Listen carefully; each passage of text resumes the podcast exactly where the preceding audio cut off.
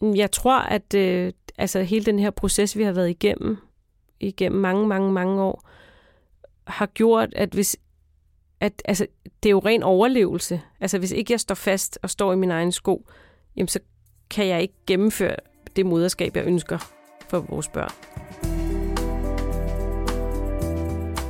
Velkommen til vores podcast til Volden og Skiller. En podcast, hvor vi taler om de allervigtigste spørgsmål, der er forbundet med at have været udsat for vold. Jeg hedder Begitte, og jeg er medstifter af projekt Q-værk, som er en netværksorganisation for voldsudsatte kvinder. Og jeg er her i dag sammen med psykoterapeut Telma. I hvert afsnit har vi besøg af en kvinde, der selv har haft volden helt tæt på. Og i dag har jeg besøg af Rosa Maria. Og for god ordens skyld skal jeg sige, at Rosa Maria ikke er dit rigtige navn, men vi er selvfølgelig det navn bekendt. Og vi er her sammen i dag for at tale om, hvad man selv kan gøre, når man skal navigere i et samarbejde omkring fælles børn. For hvad gør man egentlig af sig selv, når man har forladt volden, men fælles børn tvinger en til fortsat kontakt?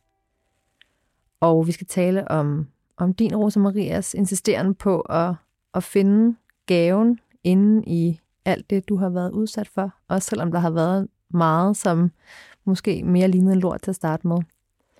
Så velkommen til, Rosa Maria. Tak. Og Thelma, velkommen til dig også. Tak skal du have, Birgitte. Den her situation med at have børn sammen med den mand, som har udsat en for vold, det er jo en situation, som rigtig mange kvinder står i. Så før vi dykker mere ned i, i din historie, Rosa Maria, og dine perspektiver, øhm, jeg vil gerne starte med at spørge dig, Thelma, om, hvor i består det svære i at samarbejde med den person, der har udsat dig for vold? Hvad, hvad hører du omkring det? Det man kan sige, det er jo, at når forholdet slutter, er det jo ikke det samme som, at volden slutter. Men det, der slutter, det er, at du har en hverdag og et liv sammen med den partner, der har brugt vold imod dig. Øh, og det betyder, at øh, når der så skal samarbejdes omkring børn, så kan der stadig foregå rigtig meget vold, som også altså stadig også kan være meget subtilt, og dermed heller ikke så tydeligt for andre. Øhm, fordi det er jo sådan, at øh, den partner, der har udsat en for vold, øh, ændrer sig jo ikke nødvendigvis samtidig med, at man har underskrevet skilsmissepapirerne. Øh, og noget af den, øh, hvad skal man sige, øh, løgne eller manipulation eller nedgørelse, især en del af den psykiske vold, kan jo stadig fortsætte. Og det betyder også, at... Øh, at når du så skal sidde, når du skal samarbejde med den her person, så ryger du meget nemt ind i det samme mønster, som da du var i forhold med partneren. Så en af de største og sværeste opgaver er faktisk at begynde at stå i sin egen sandhed og forholde sig til det, man selv ved og tror på. Mm. Øhm, men det er ikke det samme som, at det er nemt. Nej. Og lige præcis fordi det ikke er nemt, mm. er det også noget af det, vi er så glade for, at vi skal snakke om i dag. Rosa Maria, velkommen mm. til igen. Vi skal i dag tale mest af alt om din proces efter den skilsmisse, du har været igennem for efterhånden mange år tilbage. Du var sammen med din mand i cirka 12 år, og I har børn sammen. Og i den tid, I var sammen, var du udsat for psykisk vold og manipulation. Øh, men du har også beskrevet, at, at du ikke selv var særlig klar over det, mens du var i forholdet. Det er rigtigt. Så bare for at have opridset ultrakort din din forhistorie til det, vi skal tale om i dag, med at navigere i processen efter at være gået fra hinanden. Øhm, og den proces øh, har du været i, i i cirka 8 år. Hvad, hvad fik dig til at gå dengang for 8 år siden, hvis vi skal starte sådan helt fra, fra begyndelsen? Øhm, jeg, øh, jeg tror, at jeg havde været i en proces, inden jeg sådan rigtig forstod, at jeg skulle, skulle væk fra det, øh, hvor jeg ligesom forsøgte at redde vores forhold, og forsøgte at fokusere på familien, og fokusere på at, at få det hele til at køre, og, og det, det var, havde ikke kørt så godt med vores børn og i vores parforhold. Øhm, og så tilmeldte jeg mig sådan et yogakursus, hvor det handlede meget om at mærke sig selv, og hvad man sådan og så kan jeg bare huske, at vi havde sådan en, øh, en gang, hvor vi skulle fortælle om, øh, hvad vi nød. Sådan to og to. Og så øh, begyndte jeg bare at græde, og stor græde, fordi jeg vidste ikke, altså, der var ingenting, jeg nød øh, i mit liv. Øh, og selvfølgelig passede jeg på børnene og gav dem omsorg og sådan, men det var ikke nydelse som sådan, det var bare sådan et begreb, der var meget langt væk fra mig. Mm. Og det var ligesom det springende punkt. Der vidste jeg, da jeg cyklede hjem derfra, at øh, det her, det skulle slutte. Så øh, en uge efter, så formidlede jeg det til ham. Og øh, ja, og så måtte jeg jo ligesom stille og roligt komme ud af det. Hmm. Og på det tidspunkt var du ikke bevidst om, at du havde været udsat for vold. Men Nej. det er du blevet klar over Det- senere hen. Da, da jeg indgik i et terapeutisk forløb øh, med andre, fandt jeg ud af, at der var tale om psykisk vold. Hmm. Og jeg har nok godt vidst det sådan, men jeg har ikke sådan haft det, jeg har ikke haft overskud til ligesom helt at forstå, at det var det, der skete. Mm. Mm-hmm. Fordi jeg skulle tage mig af vores børn. Ikke? Hmm. Så den erkendelse kommer faktisk nogle år efter. Ja, den kommer en del år senere. Ja. Øhm, og kan du prøve at beskrive øh, tiden efter, at, at du valgte at gå fra ham? Altså jeg tænker, der, hvad, hvad optog dig der? Der har været noget med, med børn og et hus måske, og, og hvordan jeres samarbejde skulle se ud.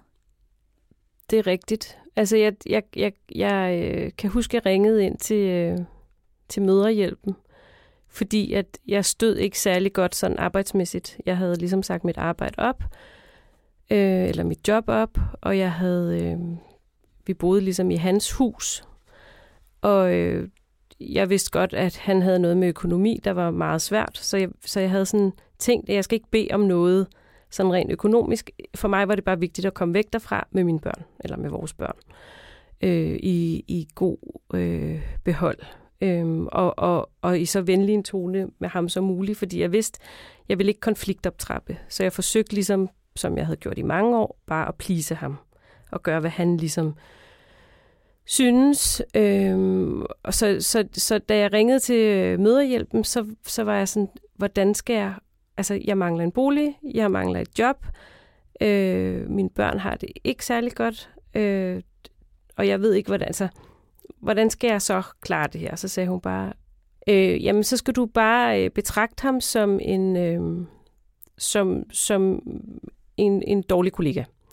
Så du, jeg skulle ikke dele noget med ham som sådan, men jeg skulle alligevel være venlig over for ham. Hmm. Og så, øh, så sagde hun, så skulle du bare projektlede, og så var jeg sådan, okay, det kan jeg fandme godt. Jeg kan godt finde ud af projektlede. Så det var sådan én ting ad gangen. Så det var sådan, tale med min bank, finde ud af, om du kan ikke låne penge til en bolig, før du har fået øh, et arbejde. Øhm, og så gik det bare i gang med at skulle finde arbejde og finde bolig, og det hele flaskede sig så også på seks uger. Øhm, hvor at, øh, altså det var det, der ligesom var mit første skridt. Ikke? Find det arbejde, find den bolig, lad være med at involvere ham i det, før at alting ligesom var på plads. Og så skulle vi så fortælle det til børnene, som faktisk som var det hårdeste. Ikke?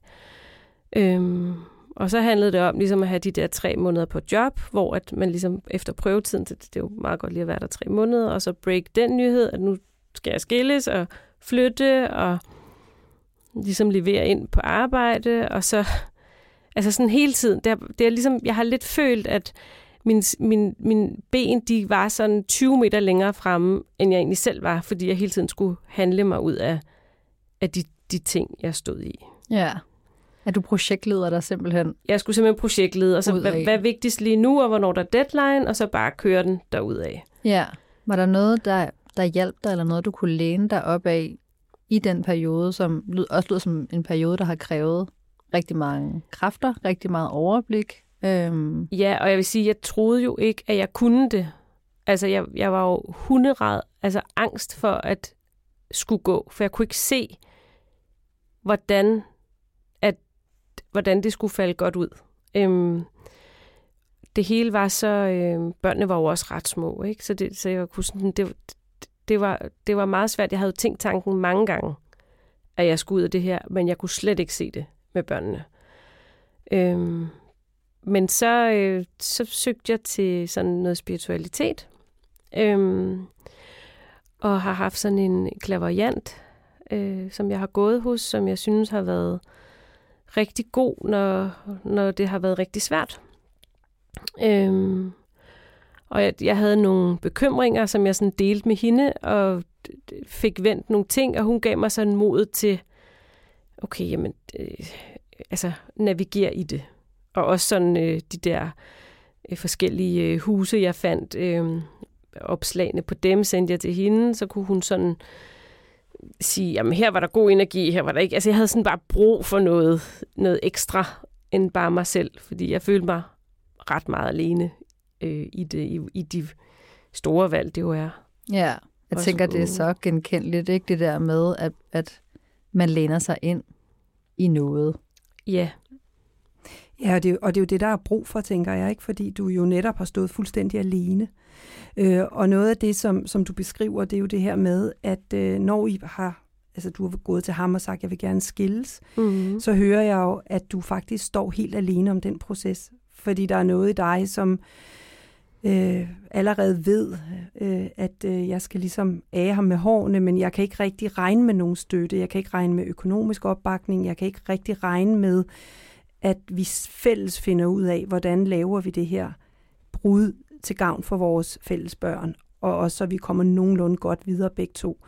Øhm, og det er jo et meget godt eksempel på det her med, at volden jo i virkeligheden også fortsætter der, øh, fordi at der er du jo stadig alene på samme måde, som du også er, når du er i forholdet helt sikkert. Ja. Alle betingelser var ligesom øh, øh, på hans præmisser. Ja. Altså den der øh, bidragsordning, det var ham, der ligesom øh, definerede den. Øhm, og jeg fandt det, vi kunne bo i, til de midler, jeg nu lige havde. Øhm, han, der var ikke noget øh, at give med. Mm. Øh, og selvom at altså, vores økonomiske forhold var meget ulige, ikke? Mm. Øhm, men, det, men jeg var også lidt ligeglad med det. Altså, jeg var pænt ligeglad med det med økonomien. Jeg var egentlig... Det vigtigste for mig, det var, at børnene og jeg skulle have et godt sted at være. Mm. Og vi kunne slippe for øh, den her anspændthed, øh, manipulationen, de døde sorte øjne med kulde, og altså sådan øh, hele det der med, at alting afhang af hans humør. Og så skulle jeg hele tiden være ligesom sådan en pude eller dyne, der sådan skulle øh, få ham øh, beroliget, så børnene ikke øh, bed mærke i det. Jeg havde bare brug for at komme ud af det, og, og hele skinnet ud af det. Og så var jeg pænt glad med økonomi. Ja. ja.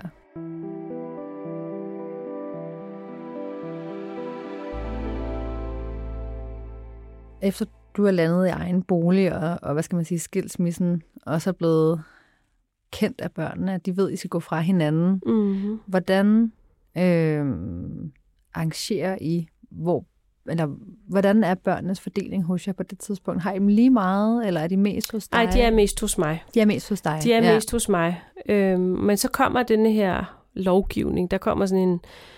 Tror, i, i 2019, så er der sådan et eller andet med, at hvis børnene er mere ligeligt fordelt, sådan 8-6, så er der noget med, at børnepengene skal deles, eller sådan. Der var sådan et eller andet. Og jeg vidste bare, at da jeg hørte om den, altså ville han bede om børnene mere. Og det gjorde han også. Øh, og med den begrundelse, at de ønskede det, men det gjorde de ikke. Altså det var ham, der ønskede det, på baggrund af det her med økonomien, tror jeg. Øhm, og jeg var sådan, jeg følte mig faktisk presset til at sige ja. Og jeg var også rigtig træt. Altså, øh, så, så jeg var sådan, nå, måske er det ikke så... Altså, hvis det havde været nu, med den viden, jeg har nu, så ville jeg sige nej. Altså, 100% nej. Men på det tidspunkt følte jeg mig faktisk lidt presset ud i at sige ja til det. Øhm, ja, så det gjorde jeg. Og det har jeg så også bedt for, kan man sige. Eller det har jeg fortrudt meget siden. Men jeg havde det sådan i starten, at jeg vidste, at der hele tiden ville komme noget. Altså, der ville hele tiden komme noget fra hans side. Så, jeg skal, så noget af det måtte jeg give efter, og noget af det mm, kunne jeg ikke give efter. Jeg får også lyst til at sige, at det er en vigtig pointe, det her med, jo, det tror jeg alle, der, der lytter med på den her episode, kan høre, at det et kæmpe store stykke arbejde, det er at gå fra hinanden. Ja. Især når man går fra en mand, der har brugt vold imod en. Ja. Øhm, så jeg synes faktisk, det, det, er, det er vigtigt også lige at understrege den der øh, kæmpe power, der kan være, som jeg også hører, du har fundet frem, at du har projektledt dig igennem rigtig meget, men jo også, at man bliver uendelig træt. Ja. Ikke? Jo. Øh, og, og Det kan jeg tænke også til, at man kan sige om, det måske du bestemt ikke den første, der beskriver det her med også have brug for tid selv. Mm. Ja, at, at, det er så, at, der, at det, jeg også har været i forholdet, og så faktisk måske heller, jo netop som du beskriver, heller ikke har været klar over det, så har overlevet i det, og har brugt utrolig mange kræfter på det, og slet ikke ved vidst, at det var det, jeg gjorde. Mm. At på et eller andet tidspunkt, så, så, så kommer trætheden jo. Øh, og den her evne til at kunne handle sig ud af det, øh, er jo på mange måder en gave, fordi der er noget, der forandrer sig, der er noget, der sker, øh, og der er også noget, du, du på en måde kan ligge bag dig, for eksempel ikke at være optaget af økonomien og sige, at friheden er vigtigere for nu. Mm. Men det er klart, der er rigtig mange kvinder, jeg møder, som jo på det tidspunkt, når de går, også er så nedbrudt og ikke har den energi.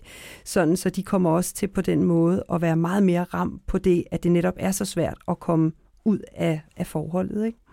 Men jeg bliver nysgerrig på, om øh, så længe du ikke, hvad skal man sige, gik efter penge eller var optaget af det, var, var der så var det så øh, var I enige om det brud eller var, var der sådan var du øh, kom, kom du let ud af det?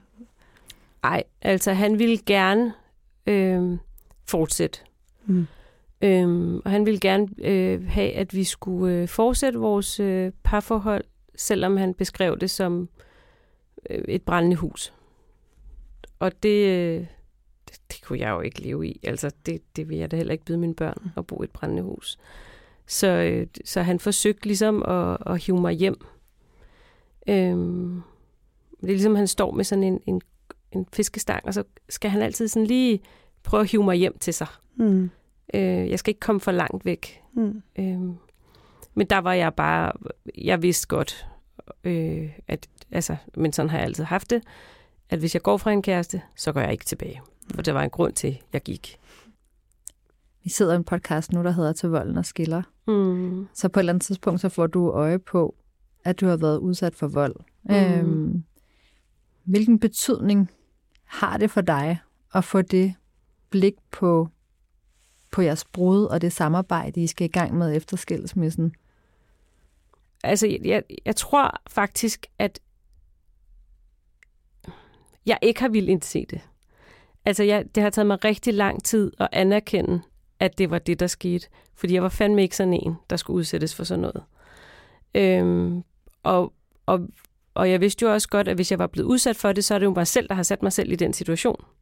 Altså, jeg tager ansvaret meget tilbage til mig selv. Øhm, og derfor så, jeg kan huske i, i det der et terapeutisk forløb, så sagde han, øh, psykologen der, at øh, jamen, at jeg, jeg havde været udsat for vold, eller psykisk vold. Så var jeg sådan, jeg skældte ham nærmest ud, fordi jeg var sådan, det, hvad snakker du om? Altså, det, øh, jeg kunne slet ikke identificere mig med det. Øhm, men, øhm, men det, der så er ved at forstå det, det er jo så også, hvordan reagerer jeg så? Fordi jeg er jo øh, kvæg min barndom også sådan, øh, blevet sådan en pleaser. Øhm, og det jo har jo så også, altså ved at kunne forstå det med psykisk vold, så er det sådan, jamen, det kan godt være, at jeg er en pleaser, og jeg har pleaset ham, min børns far, i rigtig lang tid. Men hvis jeg skal ud af det, altså sådan rigtigt ud af det, øh, selvom jeg er gået, men også ud af det sådan i mit hoved, og, og ikke skulle tænke over det, og i mine handlinger, jamen så skulle jeg jo lade være med at please ham. Og det var jo enormt angstprovokerende, fordi hvad fanden skulle jeg så gøre? Undskyld misbrug. Øh, hvad skulle jeg så gøre? Øh, så, øh, så det var jo også et grænser. Og det er jo så det, der er gaven i lorten, ikke? at, øh, at lære at sætte grænser for mig selv, og stå op for mig selv og for mine børn, øh, uden at lade mig manipulere af, hvad han måtte tænke. Altså fordi han plantede ligesom sådan en... Han talte utrolig meget, og utrolig længe. Og det var ligesom sådan en... Det, det var, sådan, det var bare for meget, men det blev sådan en, en stemme inde i mit eget hoved, øh, som jeg har sådan øh, skulle arbejde på, ligesom ikke var der. Fordi at, at den var sådan, den var så dominerende, og øh, om ved et valg, ved at skulle træffe et valg, så vidste jeg jo udmærket godt, hvad han ville træffe. Og så blev det jo nogle gange mit eget valg. Og det var sådan lidt, det er jo ikke mit valg. Så det, det er meget sort, men, men der har jeg sådan jo lært at skulle berolige mig selv. Øhm, og tænke, øhm, altså for at være i det, så pas på mit eget sådan indre barn. Og det er jo sådan en hel teori i sig selv, ikke? At man ligesom skal passe på sig selv og passe på, på sit eget indre barn. Og der har jeg sådan brugt nogle af de der strategier.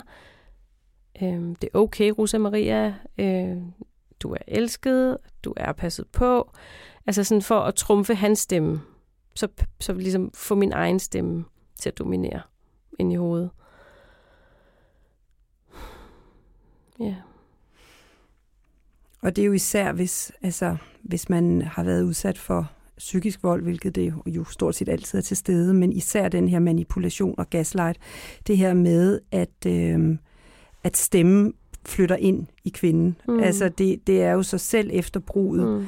så, så er der jo faktisk sådan en øh, tendens til, at nogen, hvis de virkelig er blevet betvivlet, eller er blevet gjort forkert, og ikke blevet troet på, og blevet forvrænget, at når de er ude af forholdet, så ender de også sådan faktisk med sådan at fortsætte den der indre gaslighting. Mm. Så det der med at opdage, at, øh, at der er også noget i mig, der fortsætter det her, det kan jo være vejen til også at, at faktisk at begynde at få sat nogle grænser øh, og, og kunne skælne, hvad min egen fornemmelse, og hvad lynhurtigt den stemme, der så kommer og overruler. Ikke? At nogen faktisk er bedre til at fornemme, hvad han vil sige, end hvad jeg selv mærker.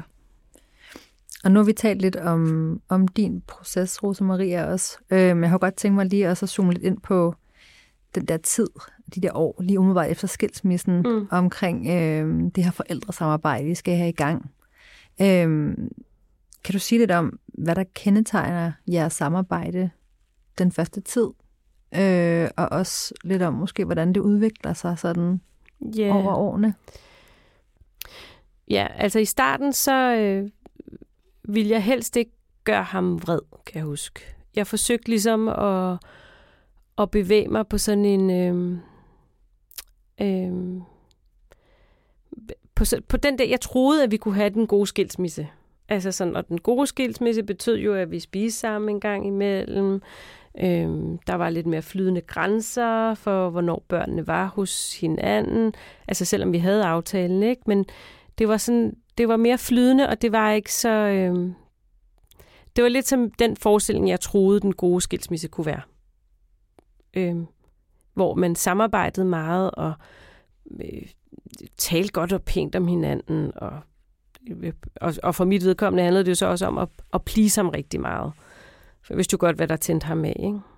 Men han, han pressede mig ud, øh, synes jeg, fordi at han sådan øh, begynder at anklage mig for, at børnene har det dårligt hos mig.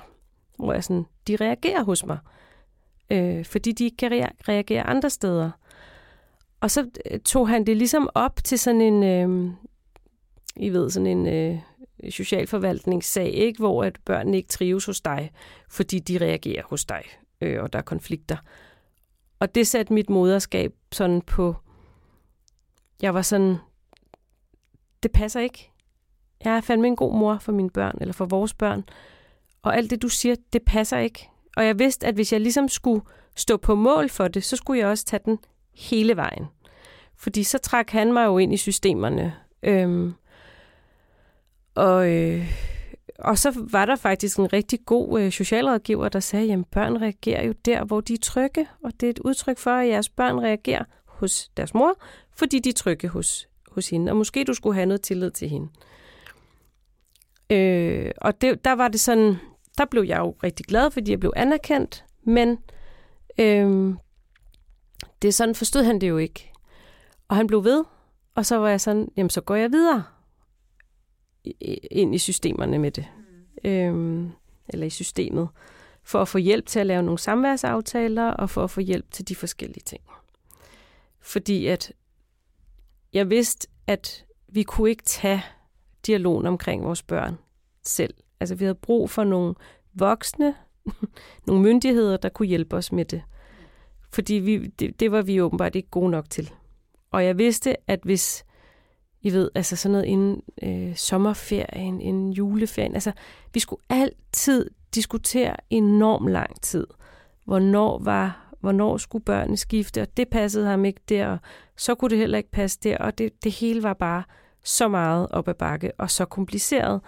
Og jeg fik jo nærmest ondt i maven inden en ferie, fordi at, så nu skulle jeg kommunikere med ham igen.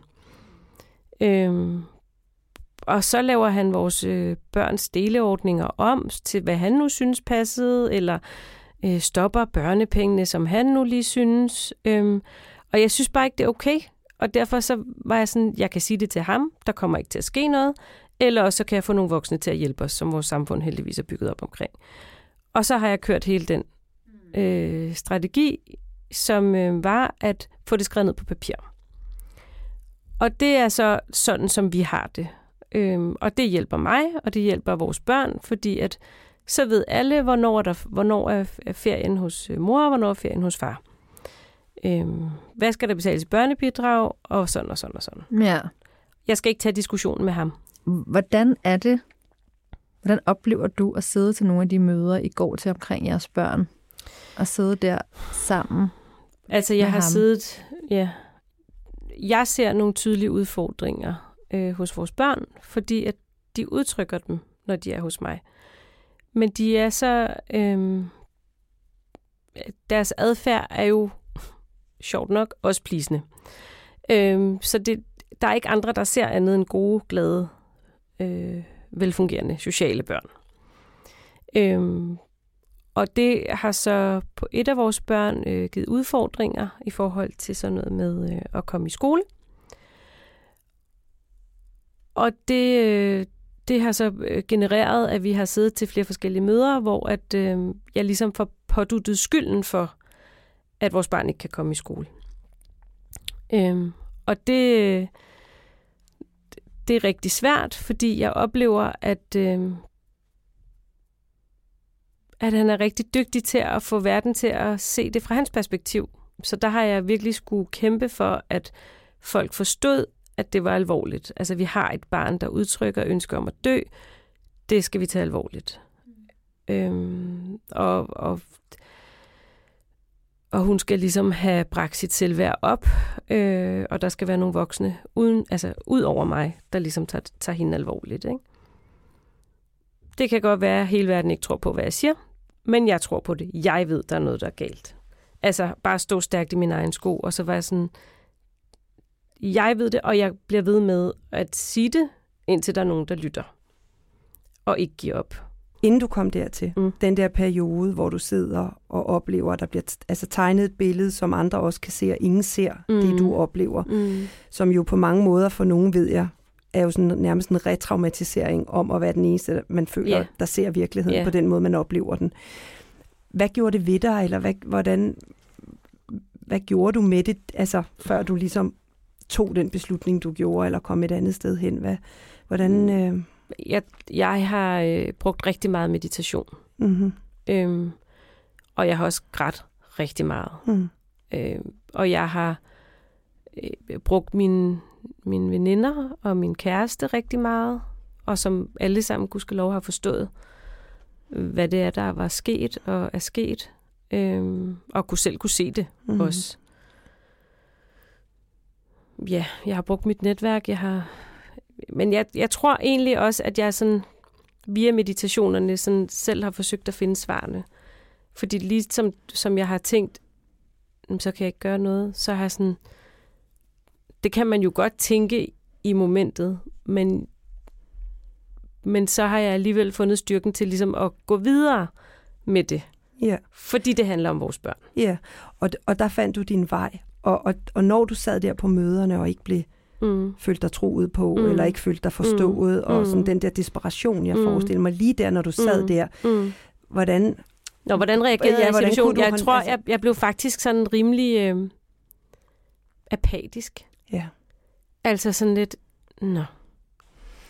Og en kort pointe til det, det er jo, at, at det, at du var i stand til at komme derhen, hvor du siger, jeg holder fast i det, som jeg oplever, og får hjælp til at stå Mm. mm. i det, Mm. det er jo, hvad skal man sige, den måde at bearbejde det på at komme videre. Ikke? Og det er Mm. jo bare der, hvor jeg hører rigtig mange også oplever, at de nærmest føler sig retraumatiseret. Mm. fordi de netop altså, oplever sådan en mareridt, der genudspiller sig i overhovedet ikke at blive troet på.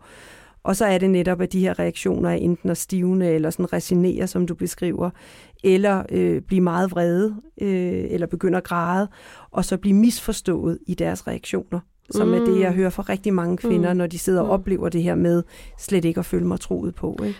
Så, øhm, så det der med at, at finde sin vej i at sige, nu, nu skal jeg stå og holde fast i min virkelighed. Ja. Fordi der er kun mig, der ved Ja. og kan mærke det, jeg kan mærke. Ja. At det er jo, det er jo vejen ud. Øh, men der har man virkelig også brug for noget støtte. Ikke? Jo.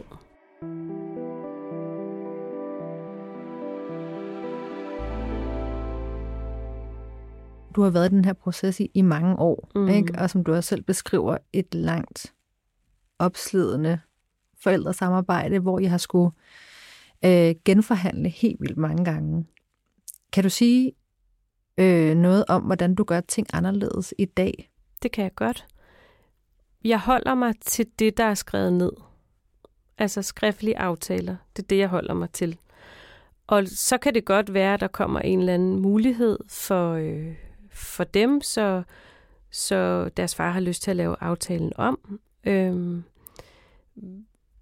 eller øh, han beder mig om at tage dem, fordi han selv skal noget. Og så øh, sørger jeg bare for at være meget øh, konkret.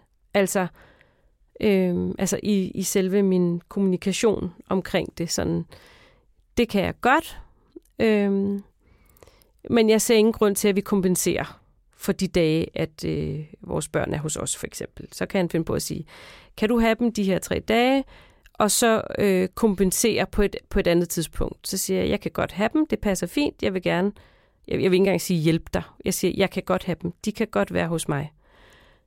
Jeg ser ingen grund til, at vi kompenserer, at jeg skal kompensere. Nej, ved at afgive nogle dage med børnene. Nej, for jeg synes ikke, der skal laves rod yderligere. Fordi hvis så han skal kompenseres, jamen så begynder vi jo at lave rav, og så skal have mere kommunikation. Al kommunikation skal bare lukkes ned med ham. Hmm. Hvordan er det for dig? Altså, hvordan er det for dig at...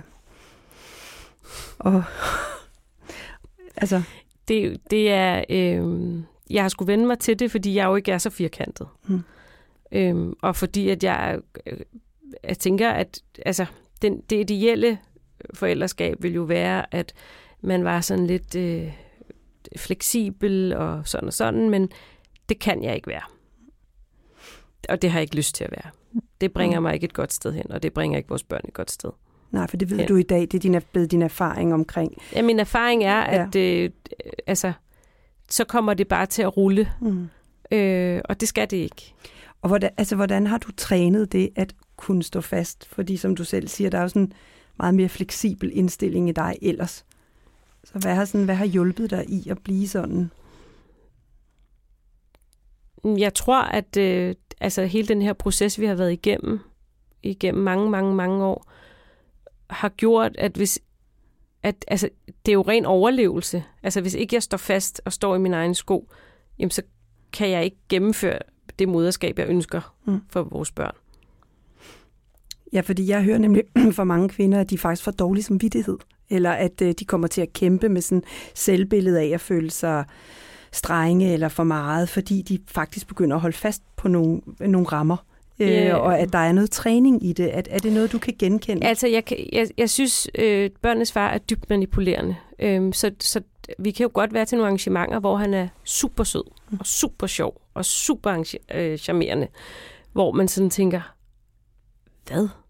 hvad? Altså, hvad har jeg egentlig gang i? Altså, hvad er det bare mig? Altså, det kan jeg stadig tænke. Øhm, men gudskelov taler jeg også med hans øh, familie på den anden side, så jeg kan sådan høre, altså, det, er bare et sp- skuespil.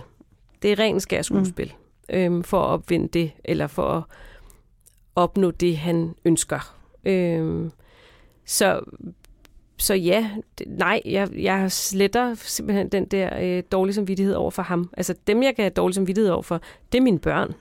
Men jeg forsøger at gøre det bedste for dem. Altså hvis, hvis der er noget til deres fordel i forhold til et eller andet med ham, jamen, så siger jeg jo ja, men inden for, altså afgrænset. Ja.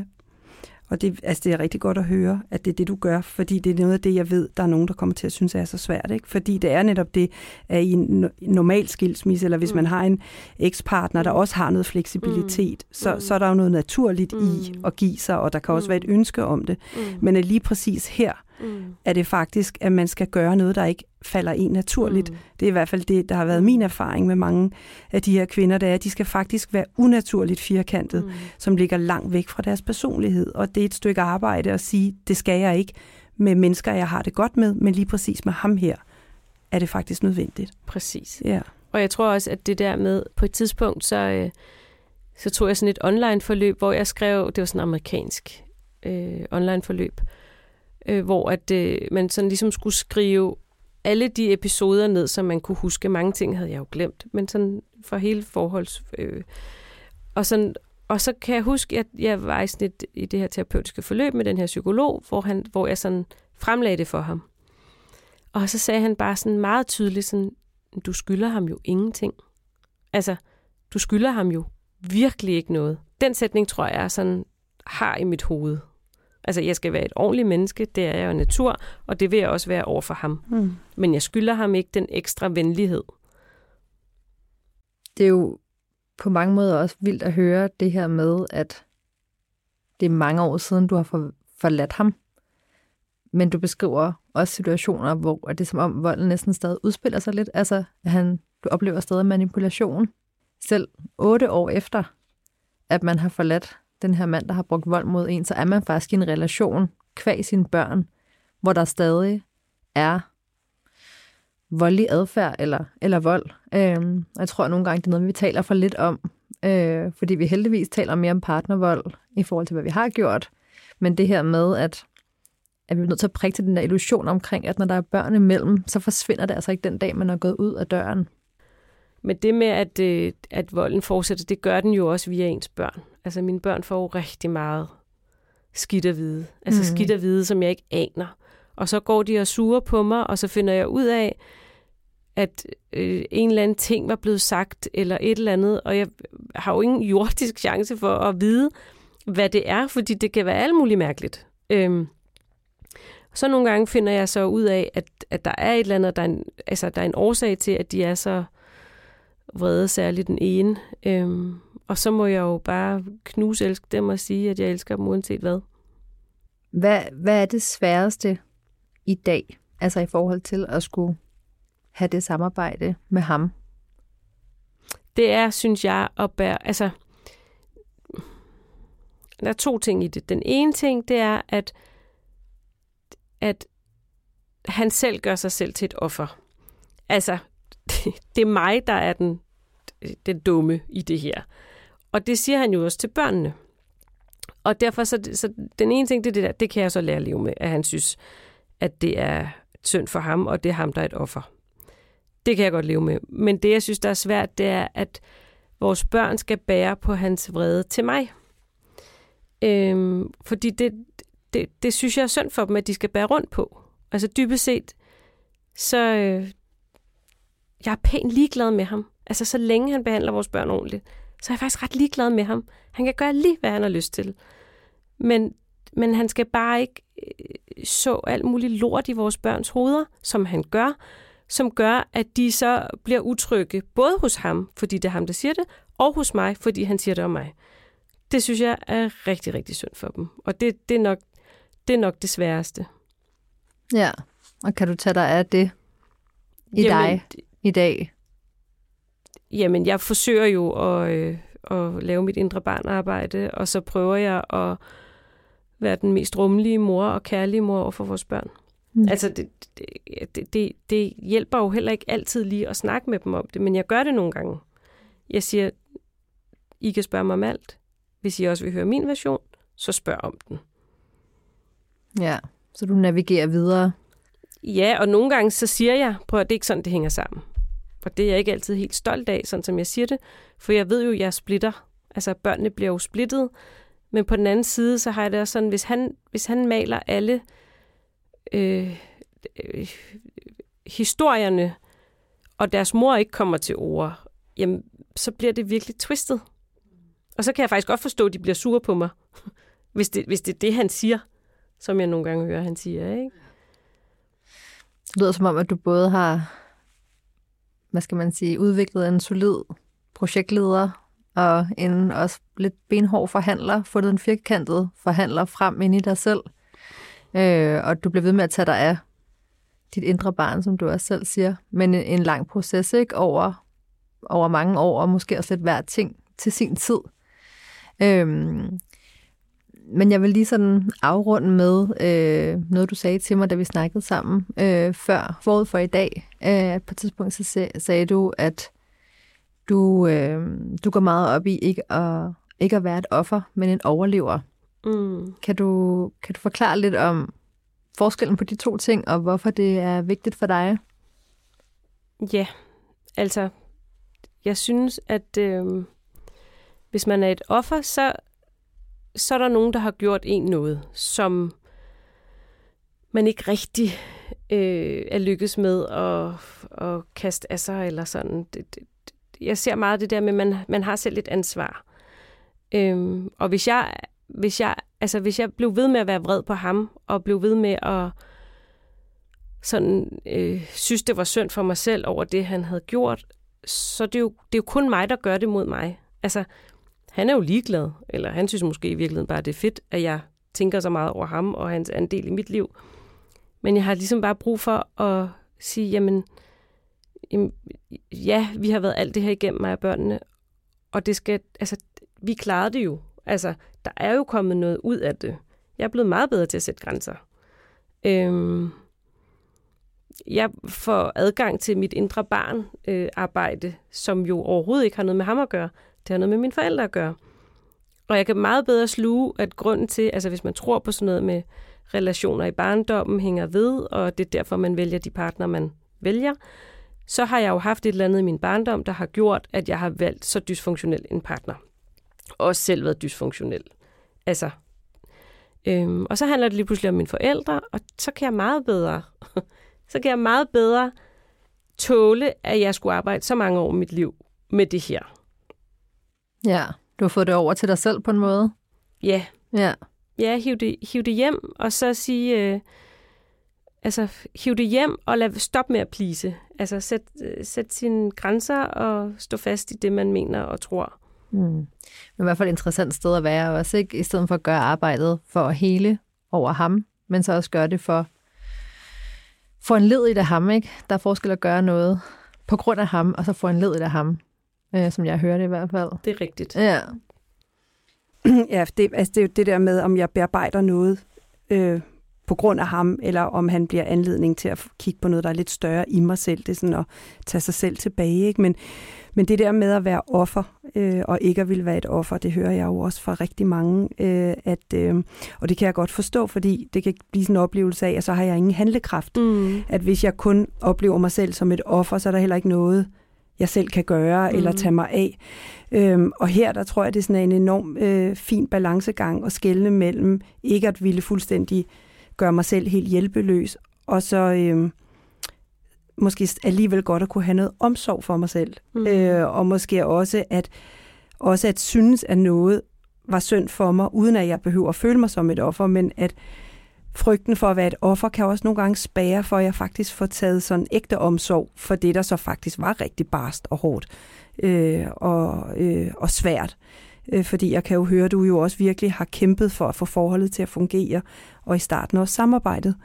Øh, så der er også noget omkring det her med at stå i mig selv, men også ture sørge over der, hvor det faktisk var rigtig hårdt og ubarmhjertigt, det der foregik.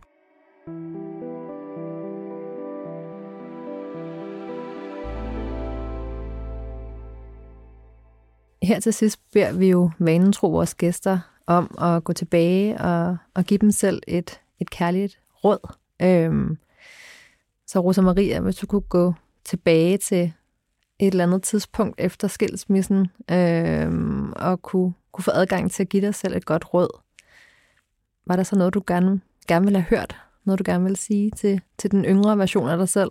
Ja, så vil jeg sige, at, at det er okay at have de meninger, du har, og stå fast. Altså stå fast i det, du tror på. Og hvis du tror, at det hjælper dine børn, øhm, så, skal du, så skal du gå med det. Ja. Børnene kan være en, en god øh, motivation. ledestjerne, motivation. Ja, tak for det. Så her til slut vil jeg bare sige tusind tak, Rosa Maria, fordi du kom i dag og har fortalt om jo især din proces, efter du, du øh, forlod din eks, men også hvordan, at, at man kan tage volden med sig videre, når man har, har børn sammen, og i mange år for nogens vedkommende skal navigere i det. Så tusind tak for at være her. Selv tak. Og tak til dig, Telma, også for endnu en gang at være med her i studiet. Tak skal du have. Og jeg hedder Birgitte, og du har lyttet til vores podcast til Volden og Skiller. Og denne her podcast er en del af Lulu Talk, som er et fællesskab for voldsudsatte kvinder, der kan findes online. Og her kan du få viden, inspiration og møde andre kvinder, der også har haft volden helt tæt på. Du finder det på lulutalk.dk.